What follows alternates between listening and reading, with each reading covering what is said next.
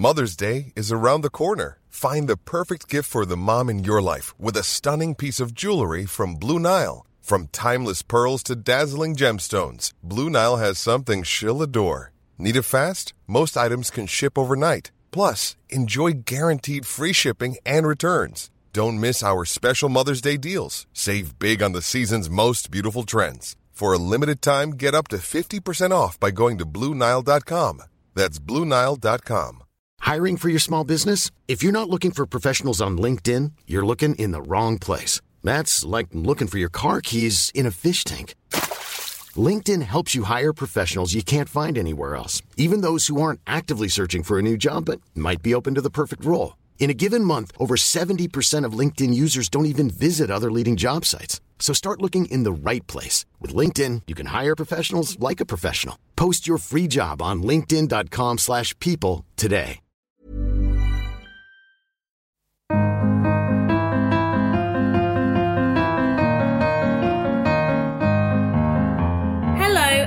Welcome back to the Prospect interview, where we speak to the brightest minds and talk about the ideas that matter in politics, arts, and society. I'm Sarah, editorial assistant at Prospect magazine, and today I'm hosting a very special podcast where I talk to our team about the good, the bad, and the ugly in the strange year that's coming to a close.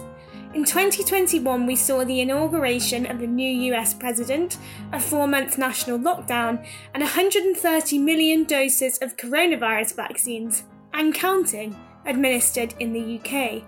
We saw 18 year old Emma Raducanu win the US Open, the withdrawal of military forces from Afghanistan, and the formation of the AUKUS Pact.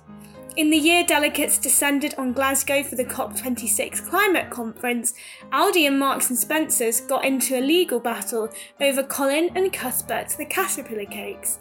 And as Mark Zuckerberg launched his virtual reality metaverse, video platform TikTok became the most popular app in the world. With all this rapidly disappearing in the rearview mirror, I asked the team what surprised them most about this turbulent year, and I also coaxed well, okay, I forced them to give some tentative predictions for the year ahead, as well as discussing the best of prospect journalism from 2021. First up, I grabbed five minutes with our editor, Alan Rusbridger. My first question to you is What was your favourite article that you read in Prospect this year? Well, I had to choose something from um, my first issue, which was right at the end of the year. Uh, and there were so many good pieces, but I think the standout piece is the one that we put on the cover, which was a piece about cancel culture by the Irish writer Fintan O'Toole. And these two little words, cancel culture, have um, become part of the common parlance over the last 18 months, ever since a bunch of academics and public figures wrote about it to Harper's Magazine. And I, I think it's become such a sort of lazy term. It's a bit like that horrible word woke that people throw around, um, intending it as a terrible uh, insult. And I thought it was just worth trying to unlock the the multiple uh, instances that, uh, that that have had this label cancel culture slapped on them. And we dug out about 60 examples, and some you looked at and you thought, well, they definitely should be cancelled. In in any age, that that would have been worthy of censure or dismissal or silencing. Uh, a lot of uh, others were rather more marginal. They were things that um, offended people, undoubtedly, uh, that were that were tasteless. Sometimes they were historic, things that people had tweeted ten years ago, fifteen years ago. So we got Fintan O'Toole to to look at this sort of database of cases and then write about it. And he wrote such a marvelous essay, um, full of subtlety and nuance, and not being a lazy at all in how he used those words. And I think it was one of those rare pieces of journalism that really makes you think of a subject in a completely new way. Great. Well, thank you, Alan. And my next question, which is potentially a bit of a harder one what did you read or what happened in 2021 that surprised you? Well, we're speaking at the end of December, and I suppose the thing that most surprises me is that Boris Johnson is still our Prime Minister. We seem to have gone full circle when he was first appointed. Lots of the people who knew him best uh, warned us that he was, um, how can one put it, not up to the job. Um, they warned us that he was a terrible liar, that he had no attention for detail, that he had no concentration, that he was a brilliantly sparkling columnist, but had no depth, uh, and that he w- would lie his way out of problems. Um, so they warned us that's what you're getting. And uh, whatever it is, two and a half years later, here he still is. He's had a terrible year. He, he hasn't um, uh, shown any kind of consistent leadership through COVID. The promised uplands of, of Brexit have yet to, yet to materialize. Uh, he hasn't managed to unify the disparate tribes within his own party. Uh, and of course, he has been caught out in uh, uh a number of ways. Um, and his first instinct is always to bluster and deny and then prevaricate. But I think um, the British people are, are, getting a sense of, of this person they've elected uh, and and and possibly guessing that he's barely up to controlling his own staff at number 10, uh, yet alone the machinery of government, let alone uh, a country going through um, what is, by any accounts, a, a, national emergency, a national crisis.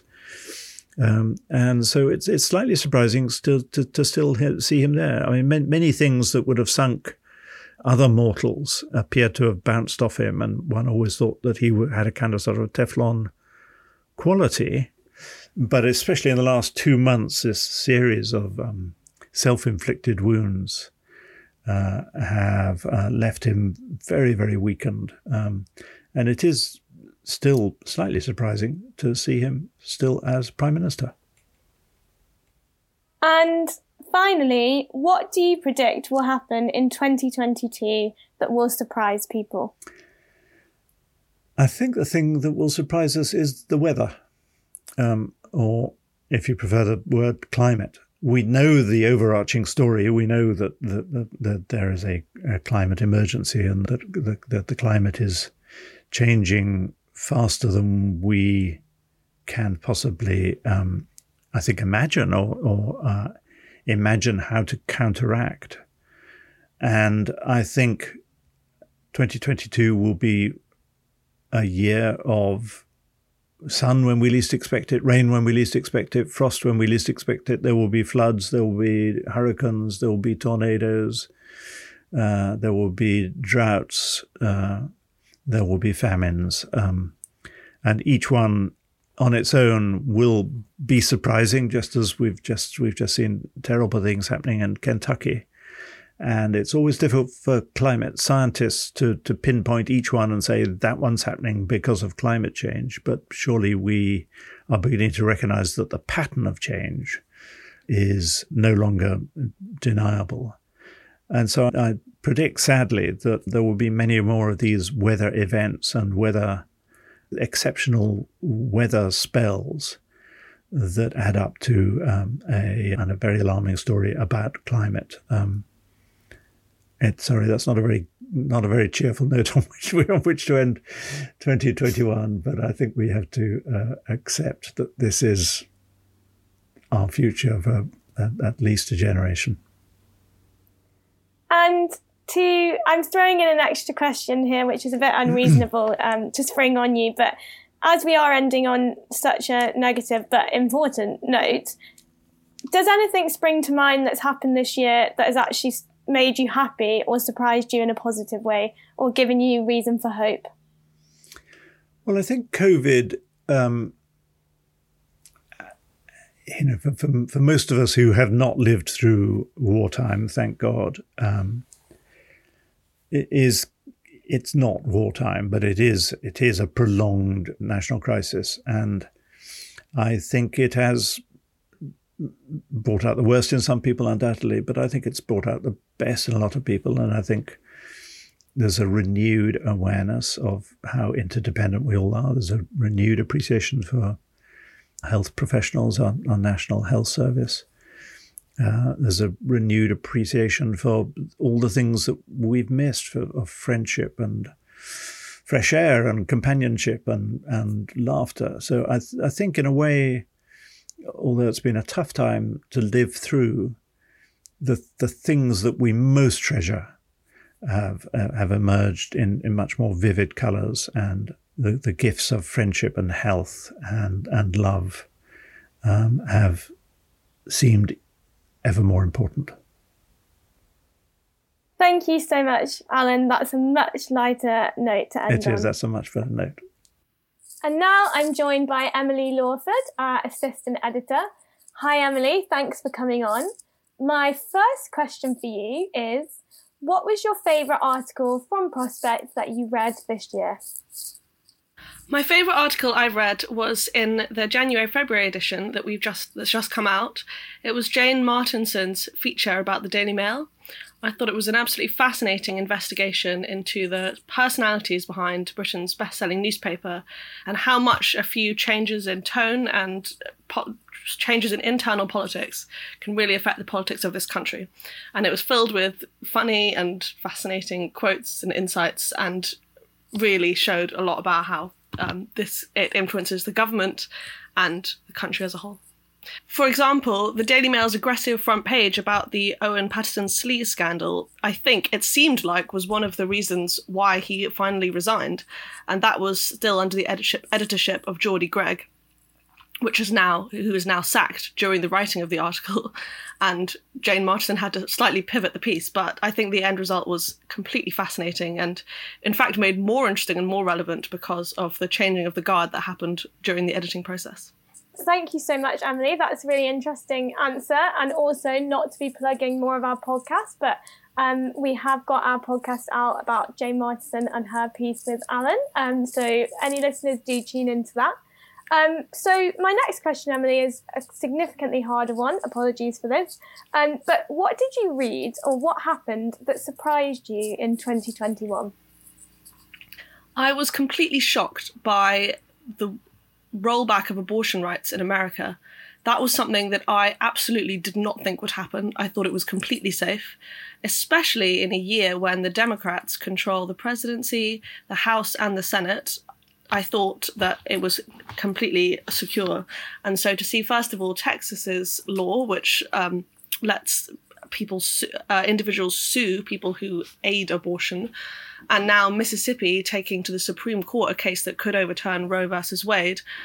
I never would have seen that coming. I know there's a and there's a, a conservative majority on the Supreme Court, so it's worrying what could happen. And I think most people were fairly relaxed about that. Even during the presidential election, it was brought up, but I, I don't think. Well, I certainly didn't think it was at risk as was at risk as it is if this Supreme Court uh, uh, go with Mississippi, 22 states could have rollback of abortion rights, and that is absolutely terrifying. God, that is terrifying and not something that I knew. Um, so, finally, and our hardest question, I think, what do you predict will happen in 2022 that might surprise people? I think it's very likely that Charles will become king. And I think that will really change the way the monarchy is perceived here because he's a lot less popular than the Queen. He's a more divisive figure. He's he's slightly more politically engaged, but he's come under fire in the press recently. And I mean, since his marriage, he's been a much less well liked figure than the Queen. And so I think we'll lose a lot of public respect for the monarchy that the Queen manages to sustain. I think they'll have a lot less power and a lot less status in public life. But also, I think Charles will continue with his plan to slim down the monarchy. So you'll see a lot less from siblings. Um, but I also wonder if this might mean, and I hope this will happen, it might mean a year of reconciliation for Charles's children. I think it could happen that William and Harry could bury the hatchet. Or at least I think that would be a nice upside. You heard it here first, everyone. If it happens, it's Emily Lawford who predicted it that Harry and Will will be reunited in 2022. Thanks so much, Emily, for joining us today. Thank you. Next, senior editor Alex Dean tells me about his favourite prospect article of 2021. So I went for uh, Adam Wagner's Taking Liberties piece from our May issue uh, this year, which was basically about the risk that we've permanently surrendered certain liberties during the course of the pandemic. Um, the key thing to say is that it wasn't a lockdown skeptic piece. Um, I think it was uh, an underappreciated point that it made, which is the the way that we've been drafting laws during the course of COVID has been, uh, you know, at best suboptimum, and at worst actually quite alarming um, because the level of scrutiny that's gone into the way we've been making laws that have affected swathes of our national life, um, you know, even even the laws bringing in and taking out lockdowns, um, have been made sort of a swish of the ministerial pen rather than with the full raft of scrutiny from Parliament. Um, and I just worried about the precedent that was setting, and I hadn't seen it explained as clearly as uh, Adam explained it. And is Adam the barrister who did those um, series of Twitter threads that I remember I've, I followed them absolutely religiously during the pandemic to kind of get his feedback on whatever the government were doing. Is can you just explain a little bit more about him and, and what he does?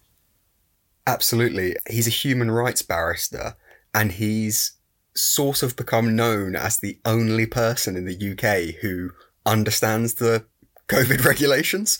Um, so when we had complicated sort of three tiers and, you know, moving in and out of different tiers across different parts of the country, um, it was very difficult to keep up with exactly what the rules were. And so exactly who was breaking them and why. So whenever there's sort of a, the potential that, you know, a government minister or something had broken the rules, people would often turn to Adam and check, and he'd say, uh, yes, well, it might seem like they haven't, but if you look at this sort of obscure clause, then it turns out they have. Um, so he's, he's an expert on human rights, but also has developed this particular niche specialism in the, in the lockdown laws. And as a result was, was quite well placed to examine the ways in which we've been making those rules and the want of you know, proper practice and procedure um, during the creation of them. That's so interesting. Um, I think that's a really good pick. Not that it's me to judge everybody's picks, but um, I'm so glad you brought that article back up. So, my next question is what did you read or what happened in 2021 that surprised you? So, thinking about this, um, I ended up deciding I would go with David Frost's resignation. And I don't think it's just for the recency bias. It, it, admittedly, it did happen just a couple of days ago, and I'm always conscious um, that might be biasing me. But I think it just genuinely stunned me, actually. And I think the reason it did is because I'd become so used to Brexit serving as an adhesive for the government. And there's, you know, all sorts of disagreements over different things, but basically it had been a Brexit government and you were, you know, elevated to the cabinet, regardless, it seemed, of your merits, based on your allegiance to the Brexit cause. And Johnson and Frost, you know, qu- you could quibble at the margins, but basically seemed aligned on their approach to Brexit. And they both, you know, taking this sort of hard line view that you dig in and you win concessions that way and you uh, you you push back hard against the EU and they cave eventually. Um, and I, so I really just didn't expect it actually. And I suppose it's quite important because it serves as a reminder that the sal- salience of Brexit is is diminishing over time. And Frost cited lots of other reasons in his resignation letter about the direction of the government. And it was basically an attack from the right in terms of COVID and the shape of the economy, as well as Brexit. And um, I suppose I it, it just caught me off guard.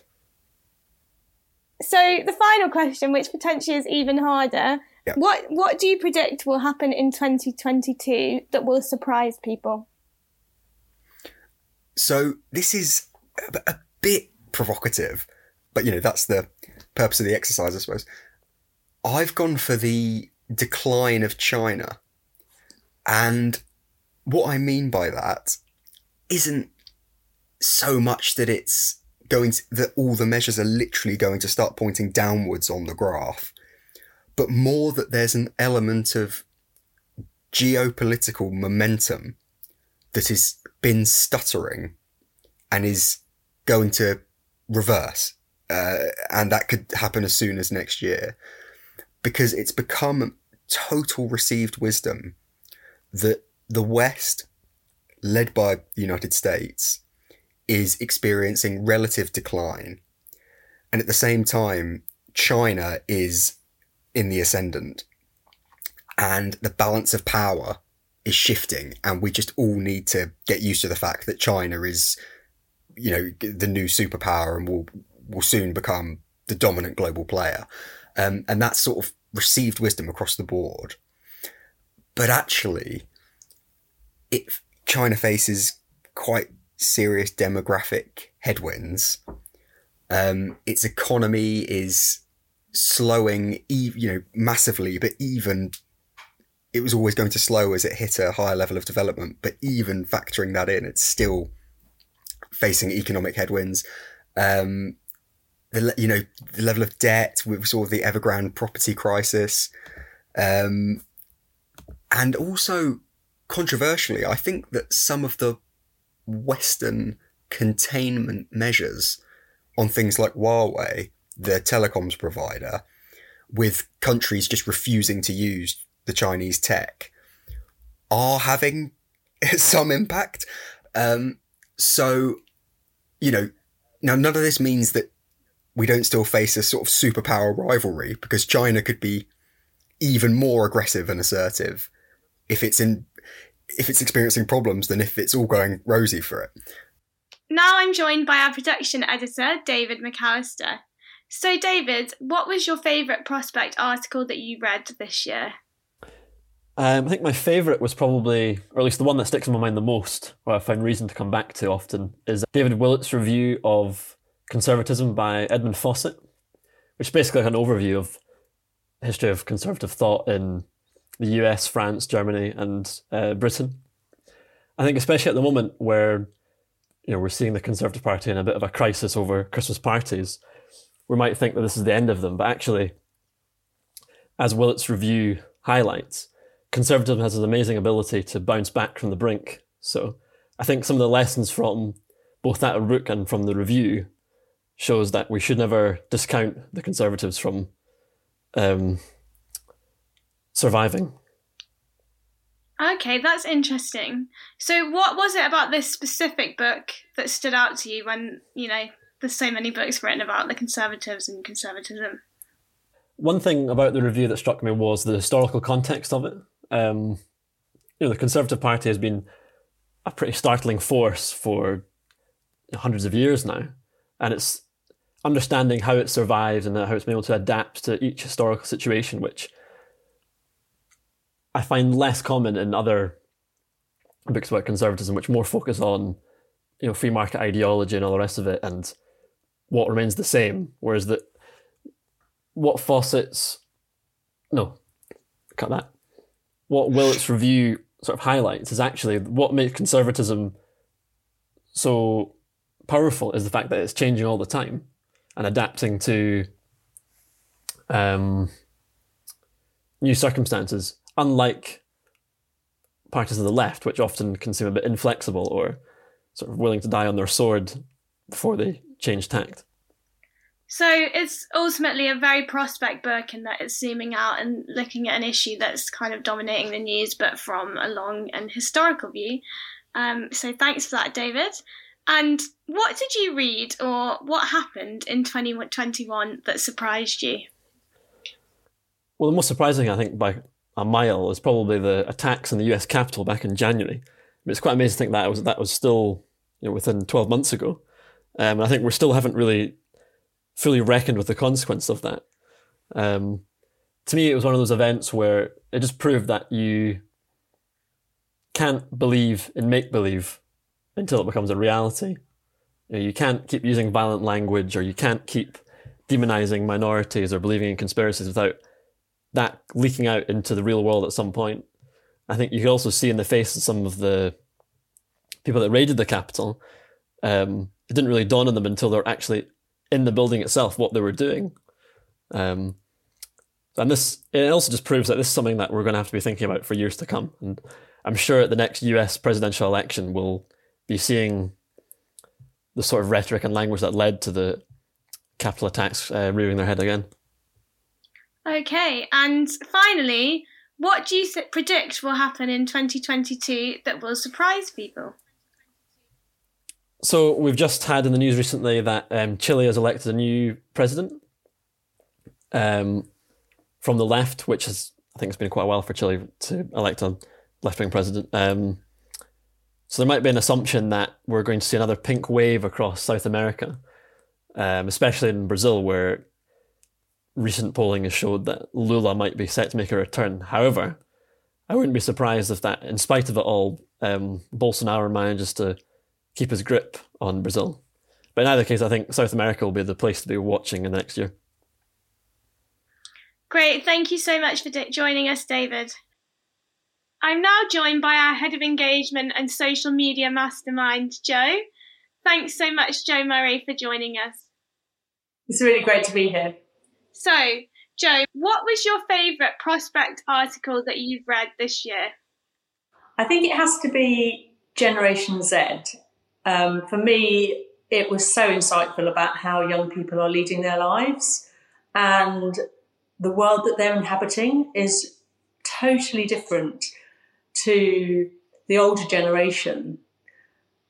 I think we always know there are generational divides, but reading the article really gave me much more insight into actually the extent to which they lead their lives online and the changes in communication and in language which has developed, you know, and continues to de- develop at pace. Um, and it's really important that we understand these changes and that we listen to young people because they are going to be the future. They are the future. And we need to understand how they see the world and how they mobilise and how they think things can be changed. So, that for me uh, was, was a really interesting article um, that taught me a lot and realised actually it's often much better to listen, to read and understand and listen to young people um, and to um, look at how we can engage them as well. I think what surprised me was the way that they used language and the way that they communicated through different terminology, different emojis, different sort of the way in which uh, the way in which words are used and what different symbols mean and how things mean different things to different people. And for for a generation that's much older like myself, I didn't know about that in, in such detail. And I'm glad I do. um, it's very important that we can reduce the generational divide digitally. I think there's a lot of loneliness that can occur through the gap in technology for the older and for the younger generation. And I, it would be good to um, to understand the technology and their lives more so that we can overcome that. That's so interesting. Yeah, I would love the idea that we could one day get to a point where elderly people and young people were communicating on the same platforms, part of the same social media ecosystem, rather than super separate, which I feel like they are now. So, my next question is zooming out a bit what have you read or what has happened in 2021 that has surprised you? I think what has surprised me is how fragile our society, our public services, our government, our democracy is. I think the pandemic, of course, has affected us all in different ways to a greater or lesser extent, depending on the circumstances. But I think when you look at the way in which the fabric of our society has had to deal with something that we've never actually had to deal with before, and how quickly you can lose the restaurant on the corner, the pub at the end of the road, the playground that has to close. Really, the world that we live in now is, is a very different one, actually, to the one that we, we all knew. And for me, it surprised me how much I depended on knowing that those things were there mm. and are there. And my final question, and, and, probably the hardest one what do you predict might happen in 2022 that would surprise people? Well, I hope this doesn't happen because um, because it is a worry for the world, I think. But I do wonder where the direction of travel is with NATO and Russia. And I think because we are so understandably utterly consumed with making sure that we can lead our lives safely with the pandemic, I think it's understandably easy to sort of just not really fully engage with what's going on beyond our own borders. And I think that's a particular um, a particular concern and one which is rumbling away in the background, but that hasn't quite, um, fortunately yet, become a problem. Um, but it is becoming a problem. And I think that how NATO um, responds to Russia and whether NATO itself is um, whether NATO itself can exist in its current form and its effectiveness, I think that's very interesting. And you know the the changing dynamics of that region and how the West deals with that in a in a pandemic world. um, so I think that particular area will be very interesting and goes to the defence of the West as a whole, and you know whether NATO um, ex- whether NATO can deal with that effectively or not. Thanks so much, Jo. And now I'm joined by contributing editor Tom Clark. Our first question is What did you read in Prospect this year that you enjoyed the most? Well, for me, I think that one's fairly easy. It was Eliane Glaser's piece on homeschooling. And the reason why it was a special piece for me is it was it spoke to me at a different level, a kind of almost um, you know direct experiential level rather than the kind of intellectual level of a lot of prospect pieces. And it was about what absolute nonsense we're putting our primary school age children through, and of course a whole cohort of um, us parents um, were suddenly seeing it directly because we were tasked with being homeschool teachers in the end of last parts of last year and January of this year, and um, like you know they were just studying this arcane grammar about phrasal verbs and you know uh, I've forgotten the syntax, but the point is it was um, mechanical analysis and deconstruction of how language works that you can use language perfectly well without knowing any of. Um, and so it struck me as completely bizarre. Uh, and uh, Eliane went through it all very elegantly. Um, I might also just add that the way that article came about is I was sort of pulling my hair out and just put some moan on Twitter, and Eliane jumped in and said, "Too true. I need to write about this for you." And it's a reminder sometimes that when you um, have a piece that maybe you've kind of spent ages talking about and backing and forthing with the author, it doesn't always work out. But where both the editor and the person who's going to write the piece know exactly what they're talking about in this case, because they're in the same boat. She's got children of very similar age uh, then the piece takes care of itself. Uh, and I'd look, encourage everyone still to look that up. So, our next question is a slightly harder one, which is what have you read or what has happened in 2021 that has surprised you? Well, I think I'd say that the surprise I've had has been on the political front, which is just how quickly Boris Johnson has unravelled once he'd begun to unravel. And of course, this is a kind of compare and contrast surprise because for the um, uh, three or four years beforehand, arguably for the 24 years beforehand, you know, the surprising thing about Boris Johnson, in the name of one of the long articles we once run about him, is his tendency to get away with it. Um, uh, you know, he got away with some extraordinary stuff over the pandemic. Um, in 2020. He called the lockdown too late. Now, that one might be forgivable because, of course, it was a new and uncertain thing that was hitting.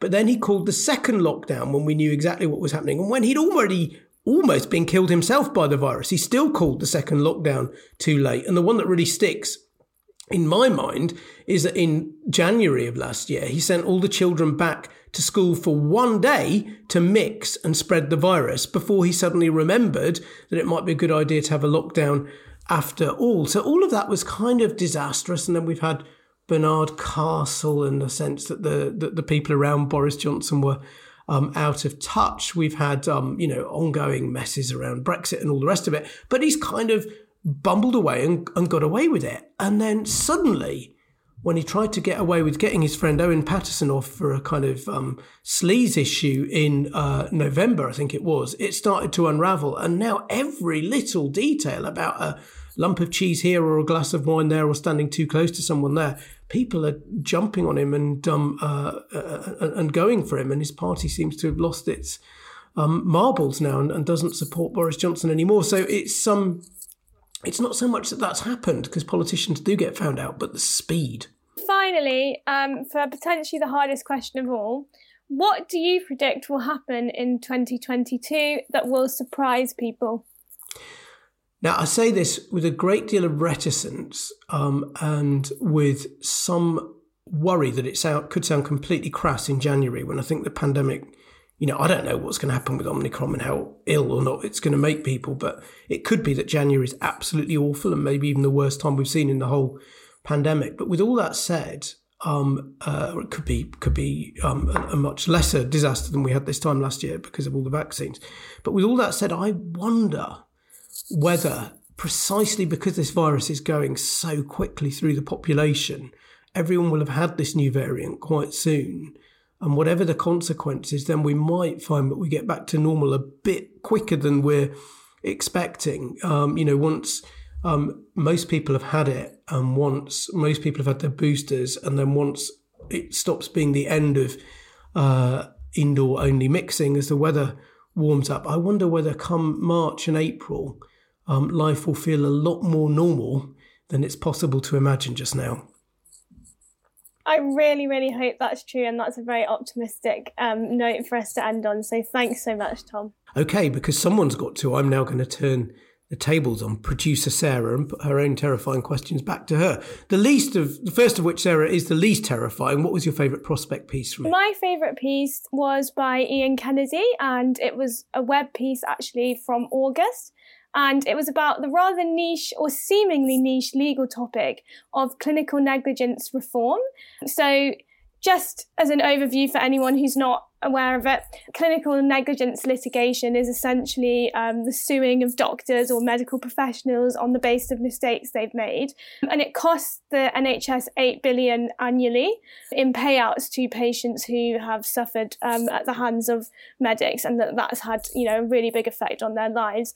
And obviously, that's really a huge amount of money, and the way that that system operates is something that I think we should discuss as a society. We should be aware of the policy implications of it, but it's not something that you hear much about because it's mired in technical legal jargon and it's seen as very much status quo, something that could never be changed, that it's just part of our legal system. When actually, because of the unique nature of the NHS and the fact that it's funded by taxpayers' money, but also that doctors are doing things that really um, attract like litigation because they're doing often very high risk things for patients. So yeah, it's a really expensive area of litigation with huge policy implications, and I've never seen anybody write about it before.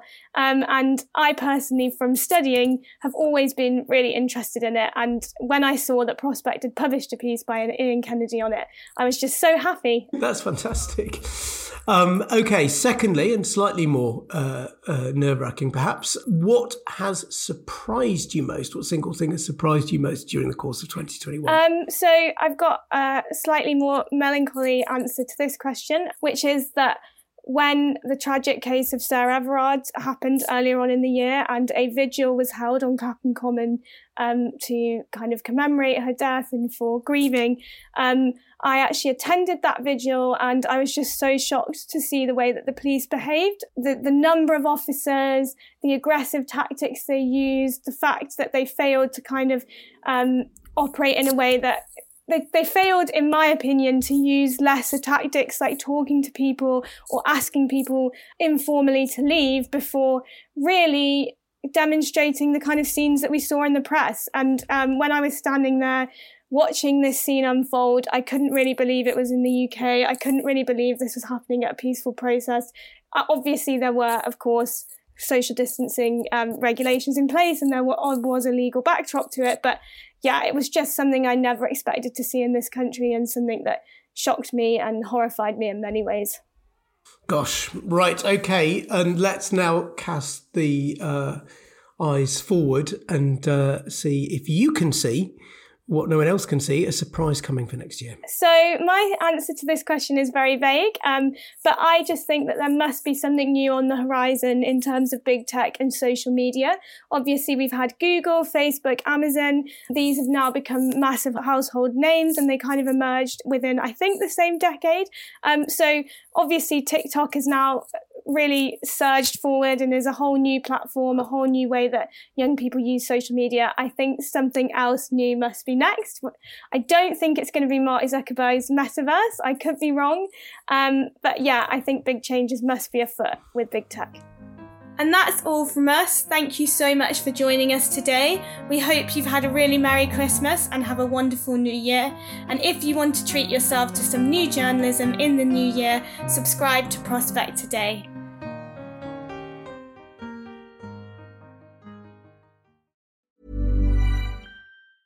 Planning for your next trip? Elevate your travel style with Quince. Quince has all the jet setting essentials you'll want for your next getaway, like European linen, premium luggage options, buttery soft Italian leather bags, and so much more. And is all priced at 50 to 80% less than similar brands. Plus, Quince only works with factories that use safe and ethical manufacturing practices. Pack your bags with high-quality essentials you'll be wearing for vacations to come with Quince. Go to quince.com slash pack for free shipping and 365-day returns. Planning for your next trip?